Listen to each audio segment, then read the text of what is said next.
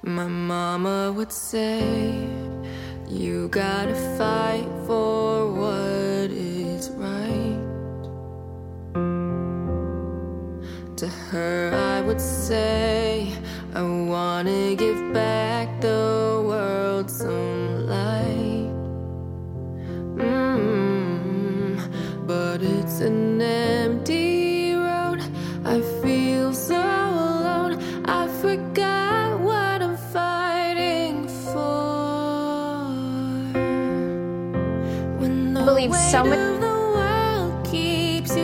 at night. When you're running with no end in sight, thought you would never find the light you lost inside. That you could find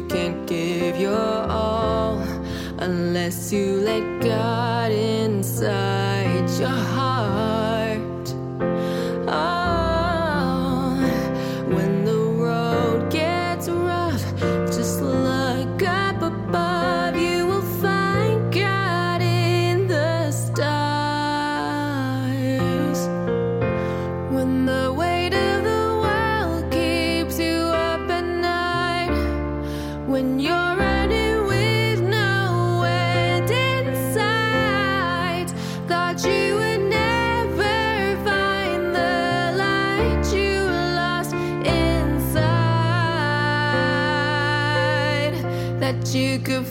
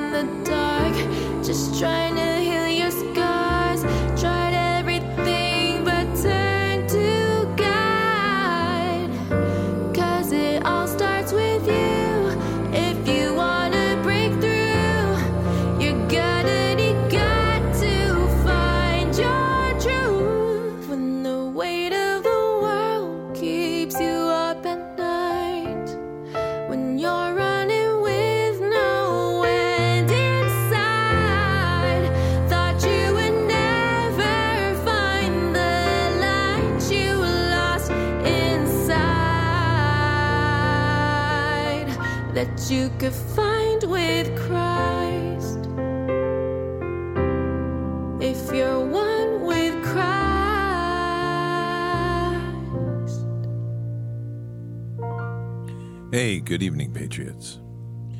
And tonight is Saturday, March 2nd in the year 2024. We're going to start this evening with a prayer, and it's a prayer for Leah and Michelle's mother, who is currently in the hospital. Um, she has come down with uh, what it looks to be COVID. Of, well, that's not really COVID, just the complications of this flu. Really, I'm just going. I hate even using the term COVID, but it's a uh, whatever it is we're dealing with these days, and it's just complications of the you know the environment we're in. This flu that nobody knows what it is, and then it's just gotten worse. And she's ended up with um, an issue of very low sodium, which is a consequence of just a lot of things in in the, in the process over the last week or so that she's been very sick, and the low sodium. I, I didn't really realize how dangerous that can be. So low sodium can be a very dangerous event to have, and low sodium once you get it low. I'm learning all this today, so I'm just sharing it. Once it gets low, you can't you can't quickly restore it. That's the thing. They have to. That's why they're ended up in the hospital um, to get in there, and they're monitoring her. They've they uh, and then there's a with this as a result. There's been a thrush infection in the throat, which has caused a lot of, and that's a, a yeast candida infection, which has caused an swelling of the throat. It's just been hard to breathe.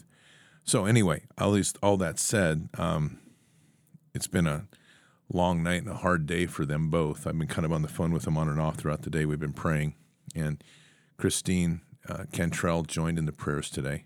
But I'd I'd like to begin tonight with a prayer for their mom and, and them as they they're going to be. She's going to be in there for I guess two or three days in the hospital as they work those low sodium levels back up, monitor her, and uh, Michelle and Lee are doing shifts at the hospital. What's interesting, I just want to highlight this. Obviously, there's always a concern in going to the hospital, and when they brought him in there, they tried to COVID test her, and Michelle put her foot down and said no, under no circumstances. Which they said, okay, we can't make you do that, which is good. I mean, that's obviously showing a shift in protocols. But then get this this is the part that drives me nuts. Um, the physician's assistant comes back in later and he says, This is before the test results were back. And the physician's assistant comes back in and says, I wish we had tested your mom for COVID because we could have put her on the protocols. Well, we know exactly what those protocols are. It's called Remdesivir and it's a and it's a ventilator, which is in to translate his words, I wish we could have put her on the protocols so she would have been killed in this hospital so we would make more money. That's literally the mindset. And here's the worst part is that that doctor's saying that before the test results come back. A doctor that they were they were getting advice from an online doctor said it sounds like she has low sodium. And what comes back after they do the blood panel? She has low sodium. Had nothing to do with COVID. These people in the hospital, I swear they're Satan's they're Satan's pets. But anyway, let's pray for this right now and we'll get this going. Father God, I just want to thank you for today. And we just want to pray for Michelle and Leah's mom. She's in the hospital, as we know, and, and we're just praying for her health and restoration. And we're just going to pray life into her heart, and we're going to pray recovery, pray recovery into her whole body. And we just pray the Holy Spirit just flows through her from head to toe and toe to head and just completely flushes out any of the infection that is there. And we just lift her up, Father, and just in, in just the glory and the light of all that you bring. And Jesus, we just ask that you can be there right now and just place your hand upon her and just as we breathe life and, and love into her and restoration into her and just totally restore this body to the perfection as his kingdom intended. And this hedge of protection now is just going to wrap around her. It's going to protect her against any ills that, may come by way of being in the hospital. It's going to protect her.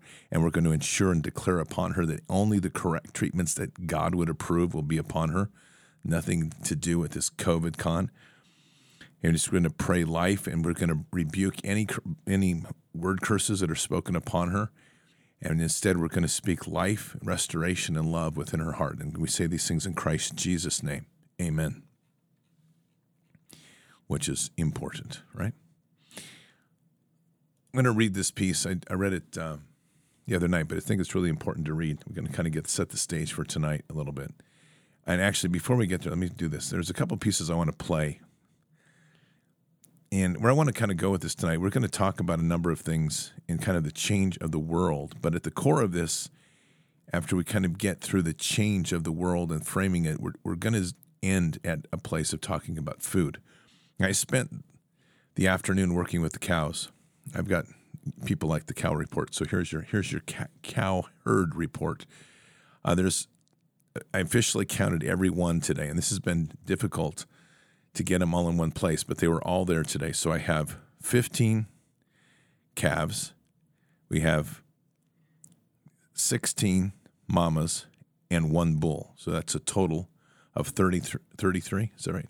No, um, 15, 16. I think that's right. So one bull. So 17 and 15, 32. Sorry, I'm not even doing my math right.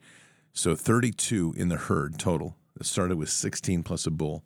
We lost one calf early on. That was um, unfortunate, and but now we have 15 calves, and they're a lively little crew. They are, and they there's a couple of them that are troublemakers, straight up. So just so you know, but anyway, that's that's the current state. Now the thing that you know you have to be aware of when you're doing cows is obviously making sure they're well fed. We had snow earlier today, and they can't eat. You don't want them to eat frozen grass because they can bloat, and then there's a sickness that can get in and they can die. So I've we've got a pretty good haystack for them to go through, and they're going through it. And that's what I was up today was just making sure that I moved them down to the lower barn area so they actually have cover. And there's a pretty good hay bed they've made that they can sleep on.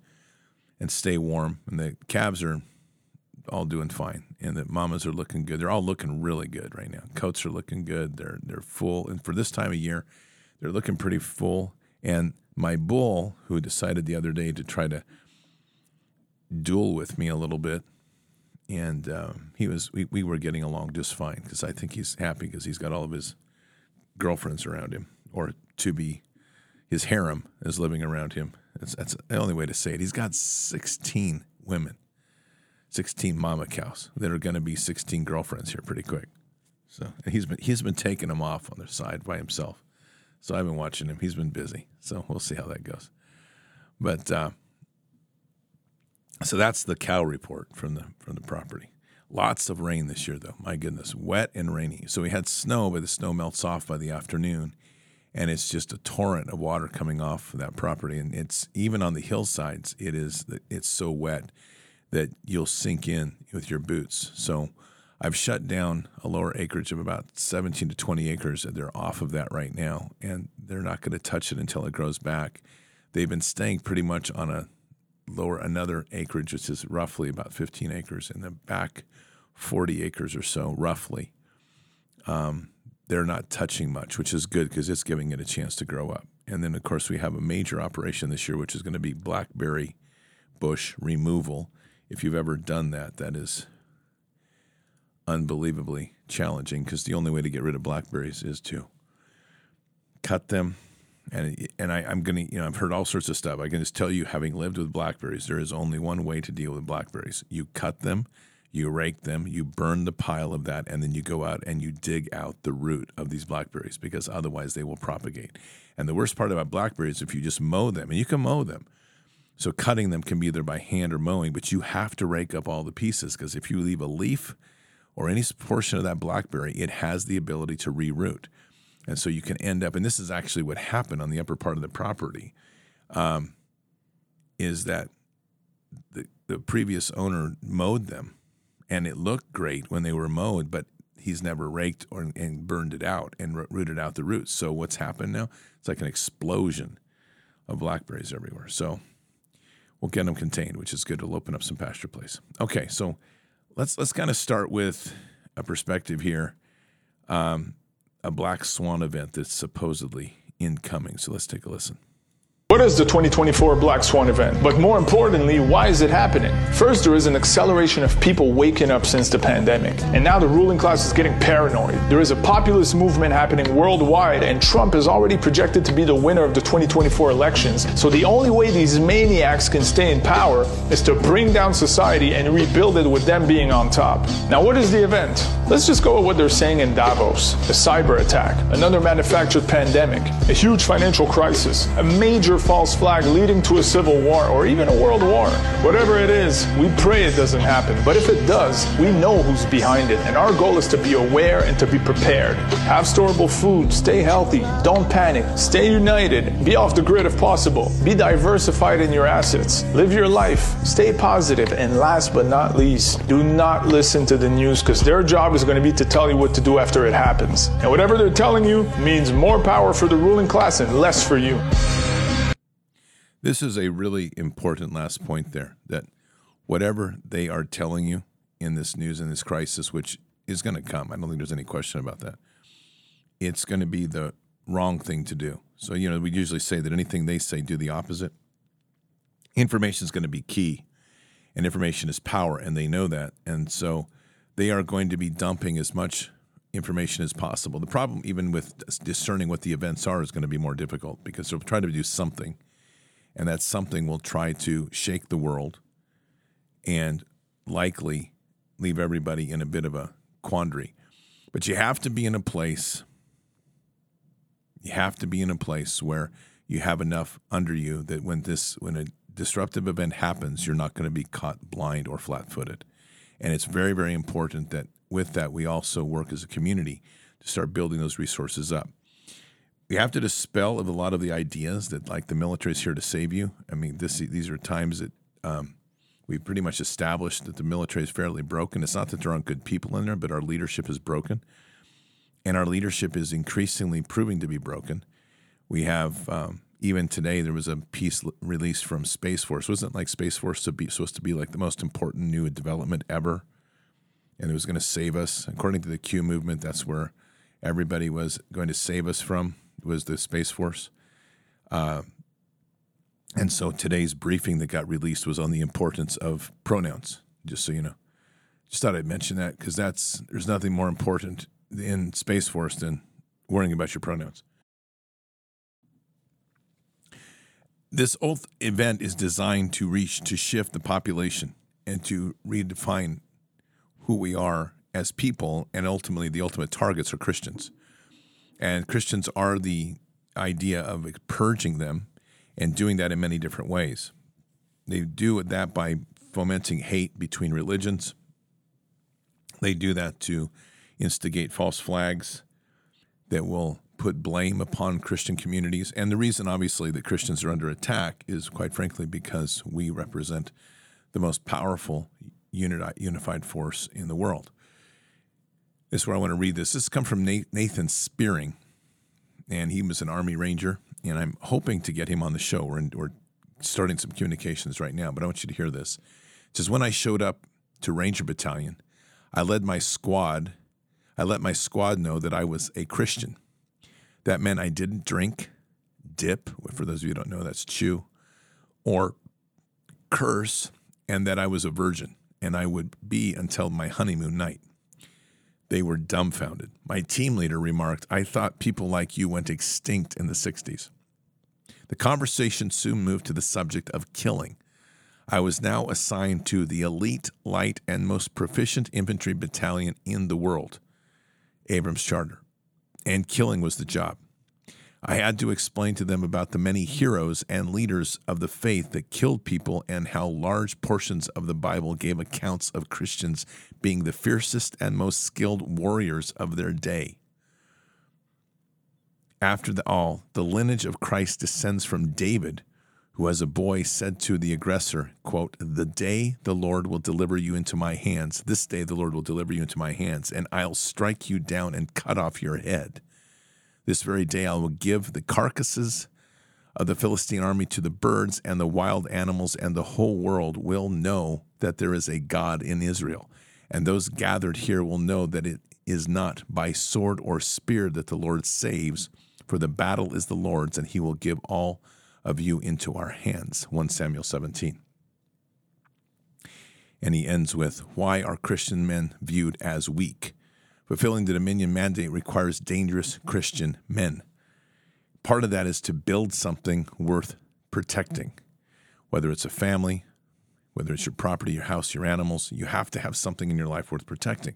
Hence, when we get to a place in this modern day when thing, you're hearing things like own nothing, rent everything, you'll own nothing, you'll rent everything, you'll be happy. A lot of what they are talking about is stripping away the value of ownership and stewardship that each person needs.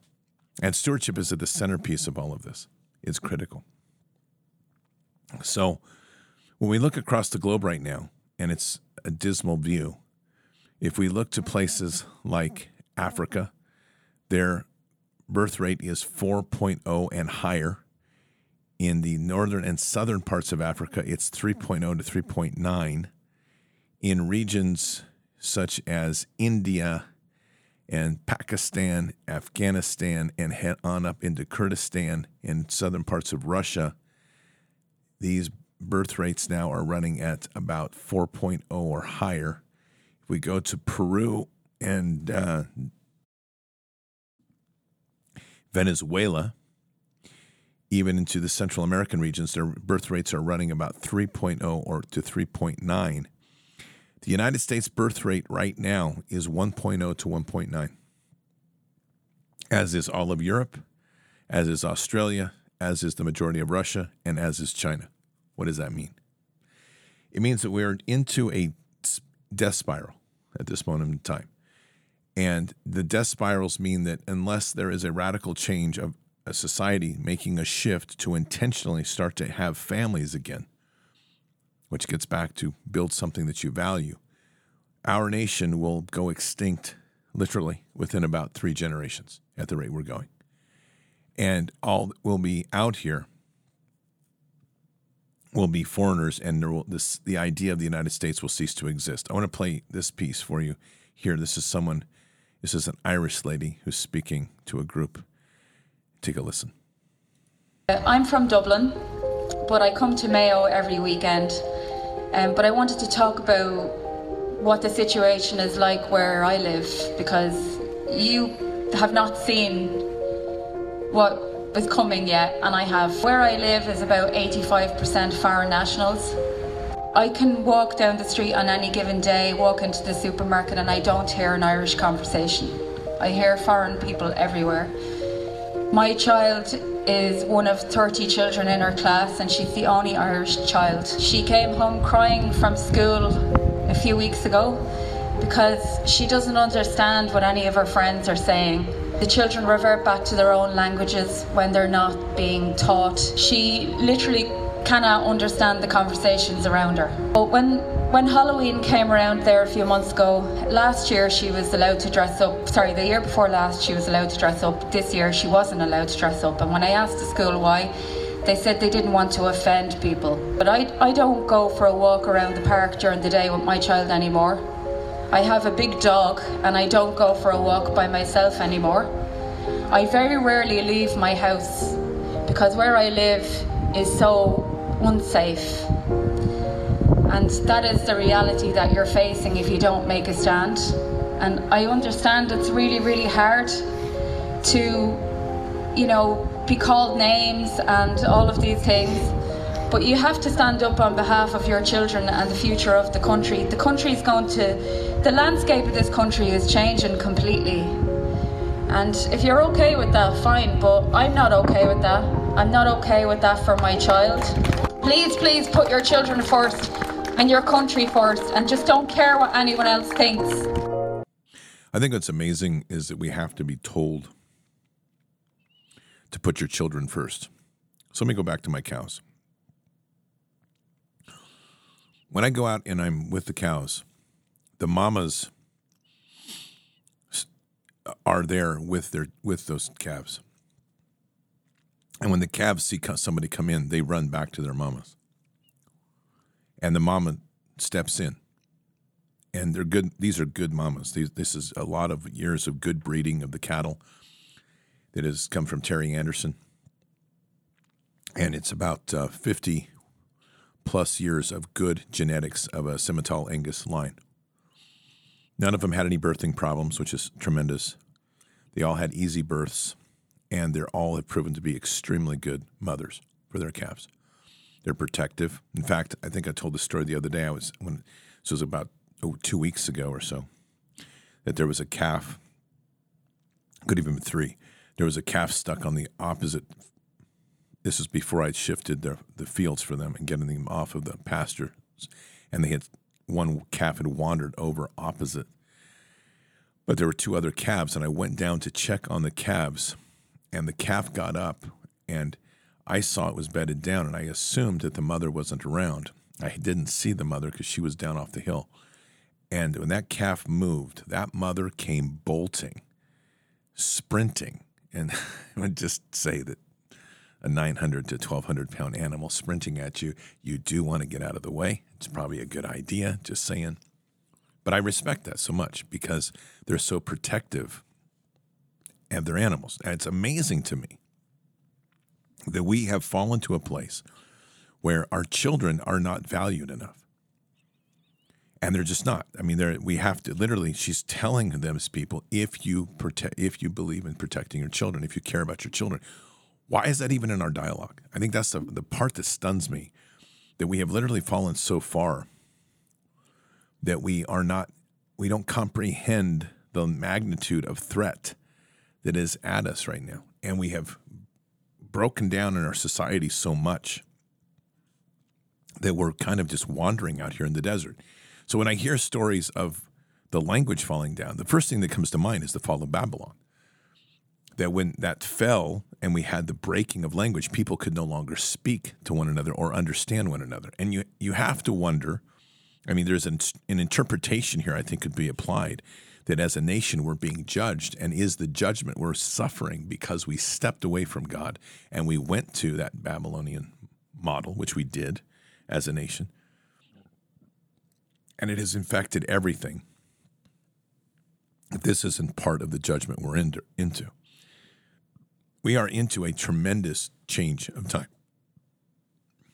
And it's going to press all of us and it's going to stress all of us to a certain degree. And so we have to get a little bit real as to what's going to be expected and what we need to be able to do. And I want to play another piece here on food. I think it's important here. Imagine a government that cares so much about us and about the climate that they're willing to destroy the food supply and starve us to death. Well, that's exactly what they're doing. The war against the farmers has nothing to do with just taxing diesel to reduce emissions. Most people already know that climate change is a power grab. What they really want is to take over the land, control the food supply, and make us dependent on disgusting GMO, made in a lab, cancerous food that Bill Gates and all these other puppets wants to shove down our throats. And that's why farmers from across Europe are revolting, and rightfully so. Meanwhile, the rotten media are barely talking about it while demonizing the farmers the same way they demonized the truckers during the Freedom Convoy. Their mandate is to make hardworking, blue collar, patriotic workers look like the enemy. And that's not going to work. So hold the line, watch out for infiltrators that could give the movement a bad name, and stay strong because the entire world is with you and there will be justice there will be justice, but there will be a great deal of challenge to each and every person. And it's going to take the ferocity of the Christian men to stand up and women. That's not a slight to you in any way, but it's time that we start seeing the Christian men stand up. And at the core of that, we have to start getting ourselves back to doing the things on the land.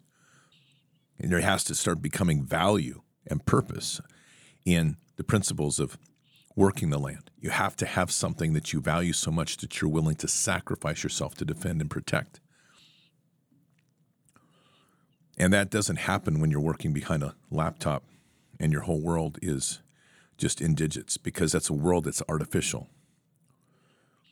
And it's a disturbing place. I've said this for some time that one of my concerns is that where we're headed is it's both ends to the middle, meaning the Biden, the Trump model, I think takes us to the similar end. And there's increasing, you can increasingly start to see that something here is going on that is not, doesn't make a lot of sense for this quote, great awakening that's supposed to free humanity. One of those most obvious things is that there is still a massive progression of development of the vertical food manufacturing labs. You have this fire in Texas, if you've been tracking that, which wiped out the majority of the land where the hay is coming from for the cattle, which is going to create another problem because cattle already, just so you know, if you have not, are not following this, we are heading into a, an incre- a rapidly um, a rapid crisis that is going to be massive on the level of meat and proteins. And it's been engineered what has happened in the last couple of years, there was the droughts across key cattle parts of the country, and farmers then were had to get rid of their cattle. They chose to take them to market and have them slaughtered, and this started two or three years ago.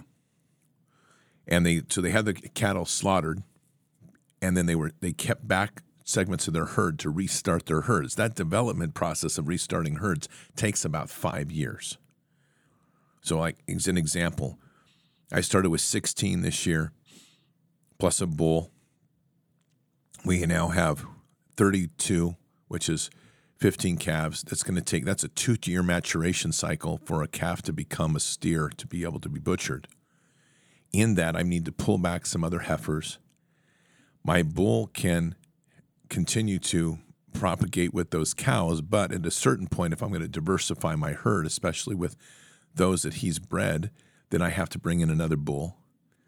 And I can expand that herd fairly rapidly. I can get up to probably 150 head, 100 to 150 head in about five years. And that's a small operation, but the same principles are used at other places. But it takes time to rebuild.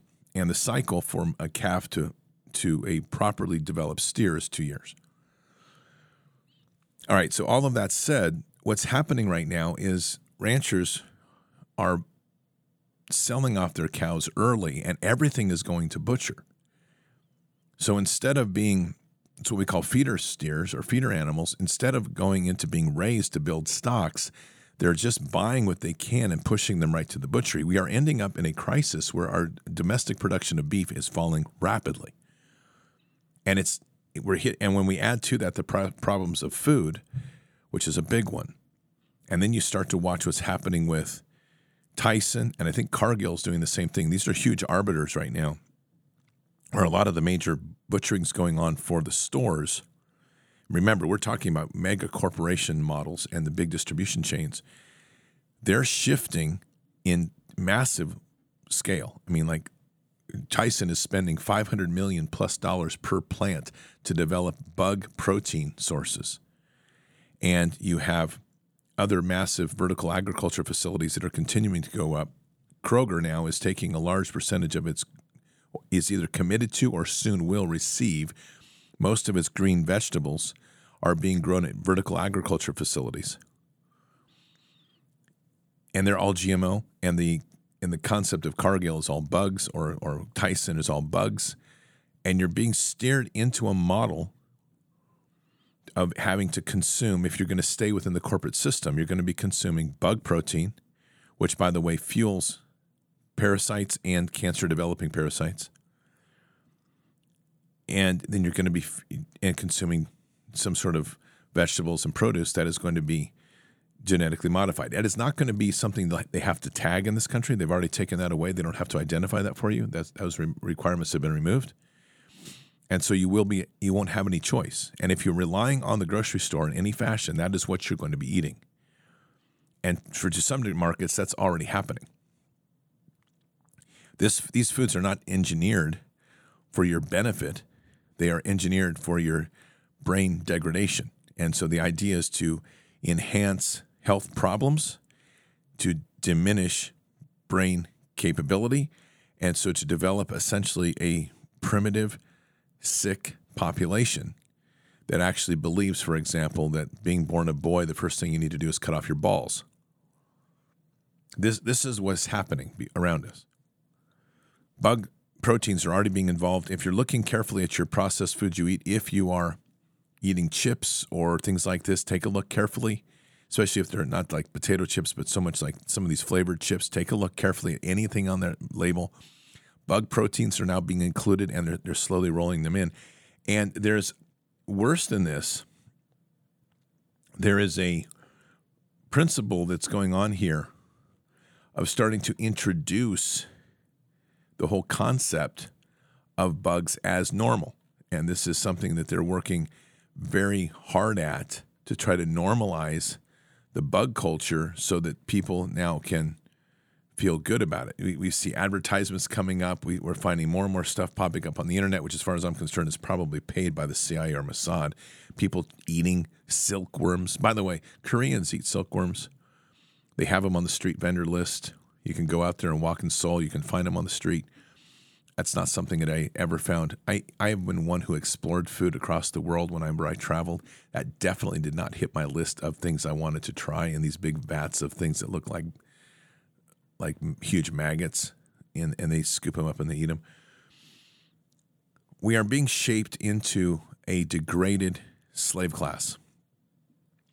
And the answer to this is what we have talked about for a long time now. You have to start, if you haven't, you have to be prepared to break away in the food system. That means food stores. That also means that you have to be able to produce your own food. And if you don't have those skills, and I'm just going to say it, being a good gardener doesn't just happen. Being a good gardener takes, they say actually, being a good gardener takes you about five years. That isn't to say you can't grow right away, but to build, develop a system and a flow in, in your garden to where it's productive every year, if you are not actively involved in that, if you are not actively involved in growing your meat, actively involved in knowing how to butcher, how to hunt, if you're not actively in those skills, you're not just going to suddenly learn it. And if unless you are getting involved in this, and this is where I go back to men, and I've said this and I'm very clear about this. I meet too many men when you say, Have you just asking a general question, have you ever hunted or killed an animal? And the answer is no. I'm like, okay, well, then we have a problem. Because how are you going to feed yourself if you have to? And that's beyond that because literally, I mean, part of living is to be you literally have to put your hands in the blood. Just have to say it. And it's not enough just to go, yeah, I go to the store and buy my hamburger. I mean, you have to understand the process of the butchery and getting it done. I'm not some master butcher. I'm not even close. But having done a cow or two, having done some pigs, and I'm going to be doing a lot more coming up, it's a process that at least you understand how to do it. Whether it's turkey, wild turkeys, deer, elk, you have to know how to butcher. And you know, have to know how to preserve, and you have to have standards. I mean, if you're not going to be able to preserve with because of electricity shortages and you can't preserve with vacuuming and you don't vacuum sealing, then what are you going to do next? Well, are you going to use a lard dip? Are you going to use a smoke curing process, dry cure, slow cure? Are you going to do pressure canning? I mean, there's a whole variety of things that you can do to store meat, but we have to keep going back to find those simpler ways. There is something in this whole plan that is very draconian and gets very disturbing when we start to look at this, and we have to start asking some pretty hard questions as to what is the real motive of everything that is going on. Now, I want to read something to you. Why I bring this up, I think this is very apropos. And I'm not a fan of this guy. I'm going to be straight up. I do not like Benjamin Fulford, just so we're clear. But this particular piece stirs some things to ask some hard questions. And it asks some hard questions of what we're being engineered to do and where we're being led. This duality of the same, you know, same coin, two faces is what we're dealing with, this uniparty. And so many people are wrapped around the great future of Trump. And I keep saying a very simple thing. I mean, the Trump show is a good show to watch, by the way. It's intriguing, it gets a lot of things going. But here's the problem. I continue to have this is I don't hear any substantive change in Trump. I hear a lot of things about him, and I hear about making America great again. I've heard him say that we need to make 10 new cities which I'm not really sure why, other than the fact that apparently 10 are going to get destroyed. But the bigger question is when you look at the administration that he was part of, what did they fund? They funded quantum, they funded 5G and 6G. It's 5G with 6G compatible platforms or prepped platforms. They funded Internet of Things. They funded vaccine development. All of these things were funded in the billions. And so I just want to read this piece here, a little part of this. And it this is where this whole narrative starts to take this crazy kind of like dystopian happiness to it. It's really weird. Listen to this. Gone are the days when powerful elites and entities like the CIA, Carnegie Endowment, Rockefellers, Rothschilds, Mossad, Khazarians, and remnants of the Nazi regime could dictate the course of the world's destiny. Enter a new era where alliances forged by Cheyenne Mountain, Trump, Musk, and military and the military alliance have birthed a groundbreaking AI system, ushering humanity into a realm of limitless possibilities linked to zero point energy, levitation, and the dawn of a golden civilization. This revolutionary golden is critical here. Trump's the golden boy. The revolutionary AI marvel has unmasked the clandestine operations of the deep state, with the final phases of the Storm initiative unfurling across the globe. The puzzle falls into place as Putin's cryptic nod to the unstoppable nature of AI resonates along with acknowledgement of Elon Musk's indomitable presence in shaping our future.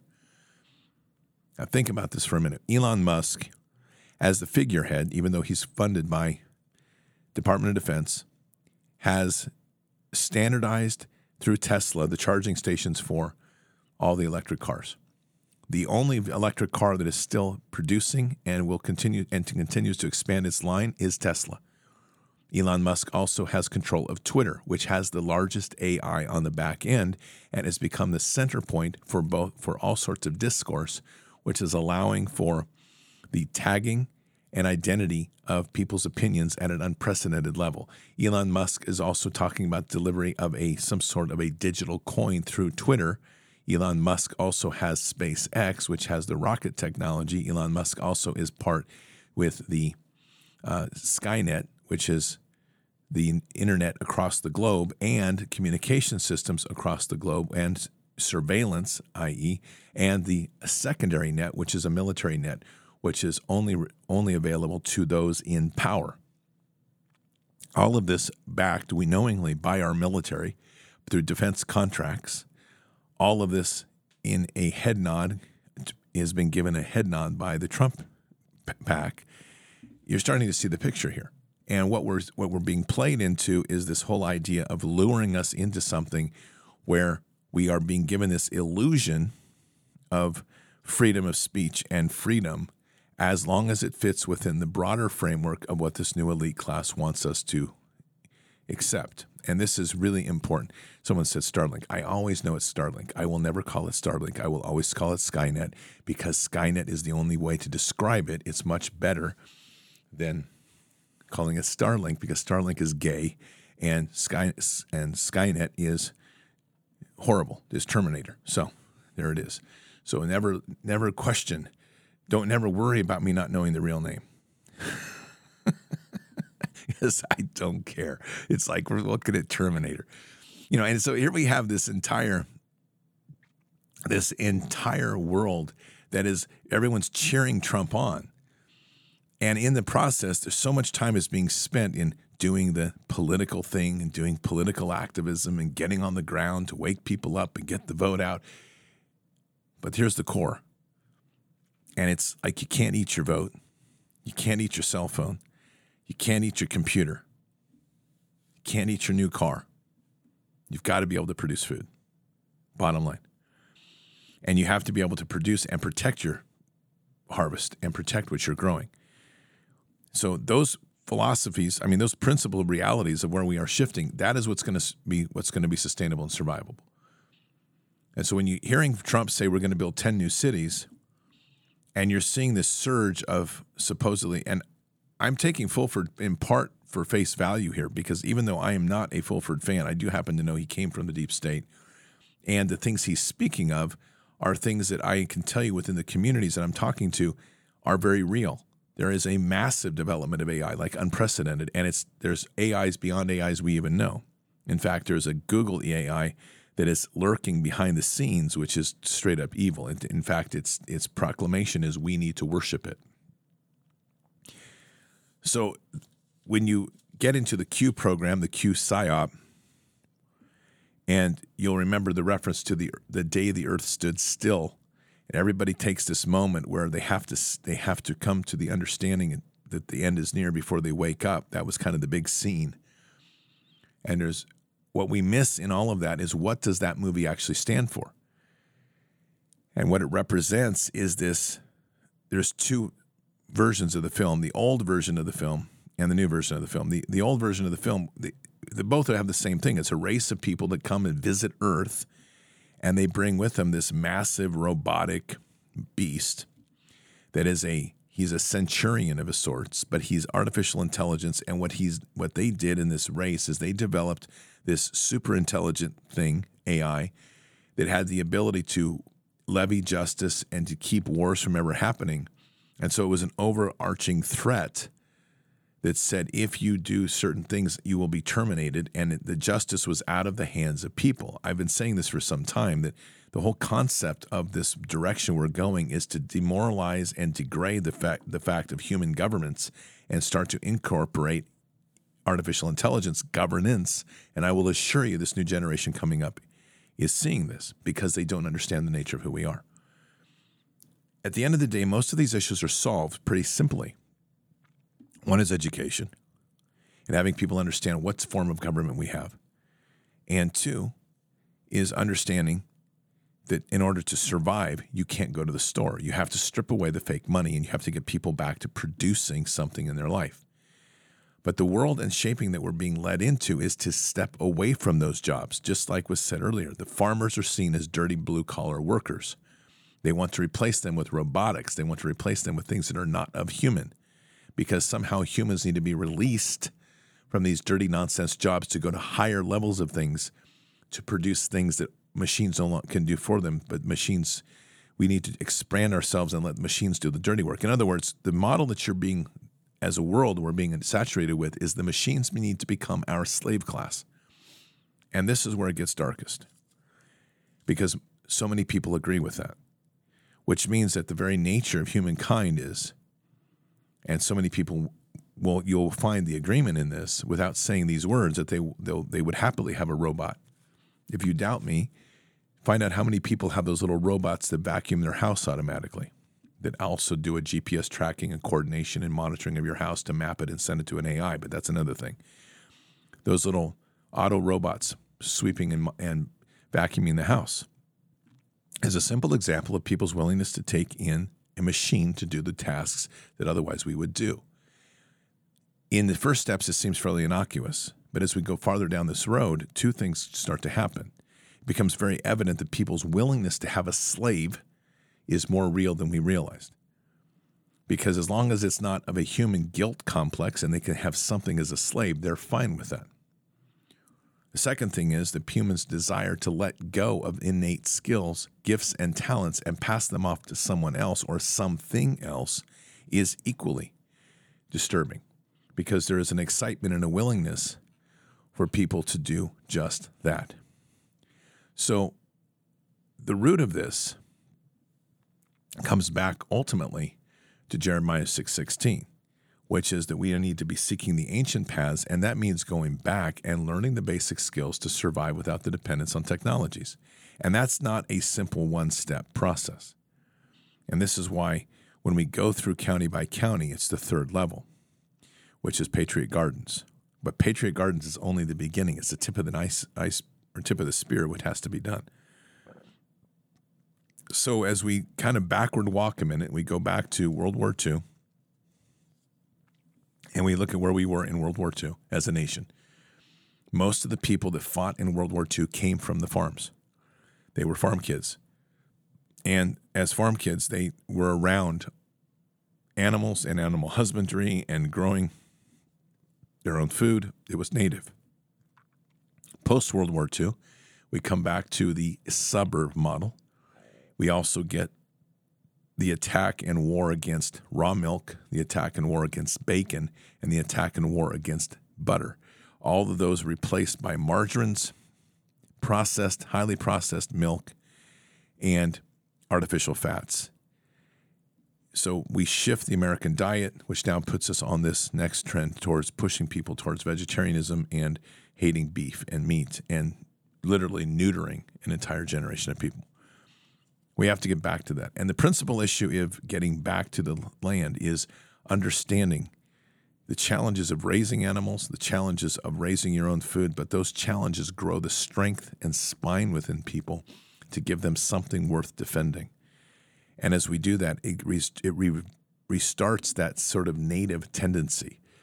We like to, there's a lot of boastfulness, I would say, in, in the American male that likes to act like it can do all these things, but until the American male gets back and actively and actively steps in and does the things that we need to do and takes those steps to quite literally start raising animals and doing the work, it's just talk. And I mean this. Until you actually grow a garden that can raise food for enough for your family, you're just you you have to continue to push yourself to those limits to see how far you can go. And you have to push those limits to expand that ability. Because at a certain point, if you get to a point where if you're living in a place where you can't do that, then you have to also develop the skills that are going to be something you can barter and trade with. And it's critical. And we have to be, start coming up with various me- mechanisms of how we can start trading and bartering for the things we don't have outside of a system that is going to be digitally controlled and monitored. My guess is, based on this current class of people and based on Trump's trends of what he's already said with COVID con and the vax, is that, and what he's placed before us is he said he would not have ever mandated the vax, but he would have done everything he could to persuade people to take it. Those were his words, not mine. So that means that the new era of leadership of the world is going to persuade people to move into these 10 new cities, persuade people to become more involved in the digital space, to let robots fill your life and to have robots take over things and let the AI manage you. The only way to avoid that is just to say no.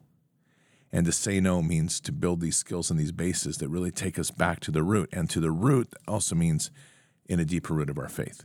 And that's where we come back to. This war is much as much about choice as it is also about spiritual dimension. And when we go to the root, God has always given us free will for a very particular reason.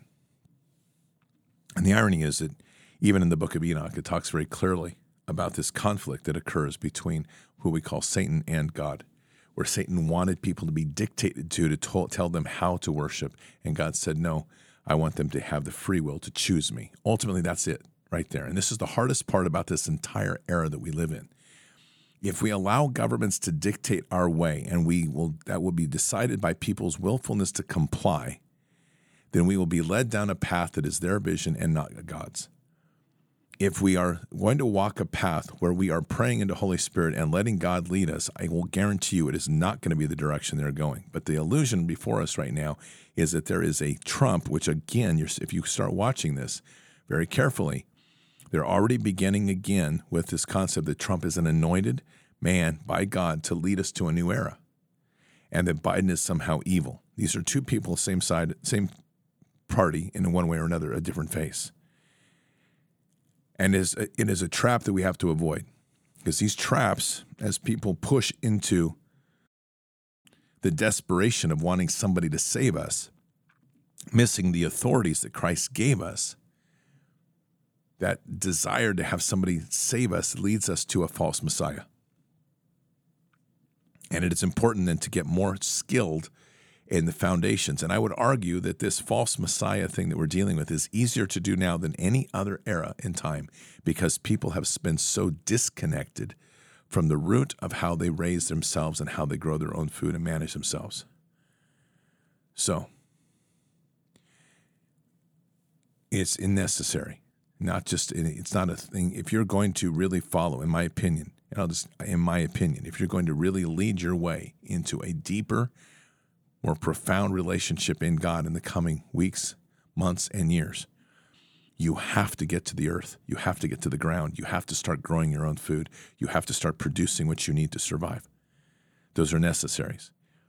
And those skills have to be matured and you have to have the tools to be able to build off of that over time. There's no time to waste. There is nothing to feel bad about. If you're just starting, fine, just get busy and do it. But the biggest thing is don't waste time because we're now in the process of watching a greater division than we've ever seen. And it's going to continue because as one institution falls, the power vacuum will be filled with a new leadership. And that new leadership will likely include Trump and Putin and a few others, and they will call it a new alliance and they will paint this off as a great new era for humanity. But don't kid yourself on this. This is going to be an, a profound moment of change for humanity, which will strip away human rights in many ways, but it will be subtle because it will be given as new choices and new options. And as that happens, people will be stripping away the very fundamentals of who we are as a nation and we will lose much of who we are. And in the process, we will lose the very fundamentals in which our founding fathers intended us to be. The most important thing to understand is all of our rights have always been given to us in this nation by God. And that's the key right there by our Creator. And it is up to us to defend them, to protect them, and to ensure that they carry on. And nowhere in there did it ever envision that some form of artificial intelligence, some hybrid genetic engineering, some bug manufacturer was going to be part of us in our lifestyle. But here we are. And so much of this has come from just a destruction of the very core of what our teachings are and who we are. So, at the root of this, everything comes down to a very simple issue not only to grow food and to raise some form of animals. Chickens are great, by the way. And we'll get into more of this as we come along. Not tonight, but another night. But at the root of this, then, is also those fundamental two documents that you need to have the founding documents, which include Declaration of Independence, Constitution, and Bill of Rights, to understand them in full, and to understand that they were all built off of the Bible. And when we put those two together and we understand truly the nature of what we were what we're expected to do in this nation, we don't fall or fall into a place of saying government and corporations take care of us. In fact, we go extreme to the other way is to say that we must take care of ourselves.